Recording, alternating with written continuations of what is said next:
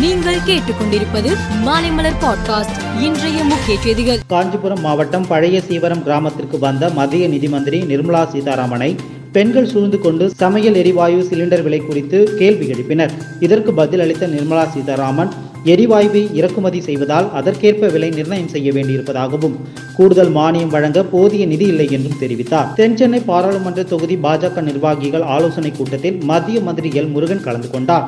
பின்னர் செய்தியாளர்களிடம் பேசிய அவர் தமிழகத்தில் அதிமுக பாஜக கூட்டணி மிக வலிமையான கூட்டணியாக இருக்கிறது என்றும் இந்த கூட்டணி தொடர்ந்து நீடிக்கும் என்றும் தெரிவித்தார். தமிழகத்தில் பாஜக மிகப்பெரிய வளர்ச்சி அடைந்து கொண்டிருப்பதாகவும் அவர் கூறினார். கோவில் பணிகள் தொடர்பாக சட்டசபையில் எழுப்பப்பட்ட கேள்விக்கு அமைச்சர் சேகர் பாபு பதிலளித்தார். அப்போது முதலமைச்சர் மு ஸ்டாலின் ஆட்சி பொறுப்பேற்ற பிறகு ஆறு கோவில்களில் ராஜகோபுரங்களுக்கு கும்பாபிஷேகம் நடைபெற்றிருப்பதாகவும் தெரிவித்தார்.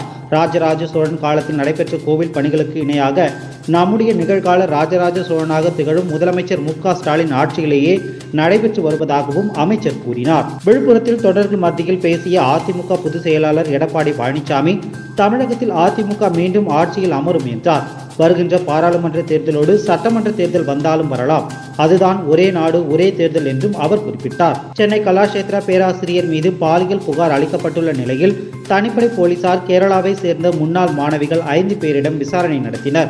அப்போது கலாஷேத்ராவில் நடந்த பாலியல் அத்துமீறல்கள் தொடர்பாக மாணவிகள் பரபரப்பான தகவல்களை தெரிவித்துள்ளனர்.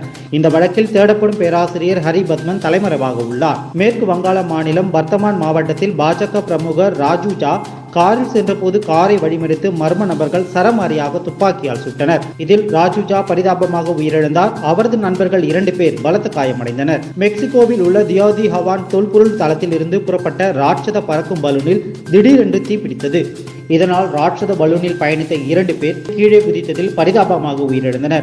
பலூனில் இருந்த ஒரு சிறுவனுக்கு முகத்தில் தீக்காயமும் தொடையில் எலும்பு முறிவும் ஏற்பட்டது. இந்தியாவில் வரும் அக்டோபர் மற்றும் நவம்பர் மாதங்களில் ஐம்பது ஓவர் உலகக்கோப்பை கிரிக்கெட் தொடர் நடைபெறுகிறது. இப்போட்டிக்கான லோகோவை ஐசிசி இன்று வெளியிட்டுள்ளது. மேலும் செய்திகளுக்கு மாலைமலர் பாட்காஸ்டை பாருங்கள்.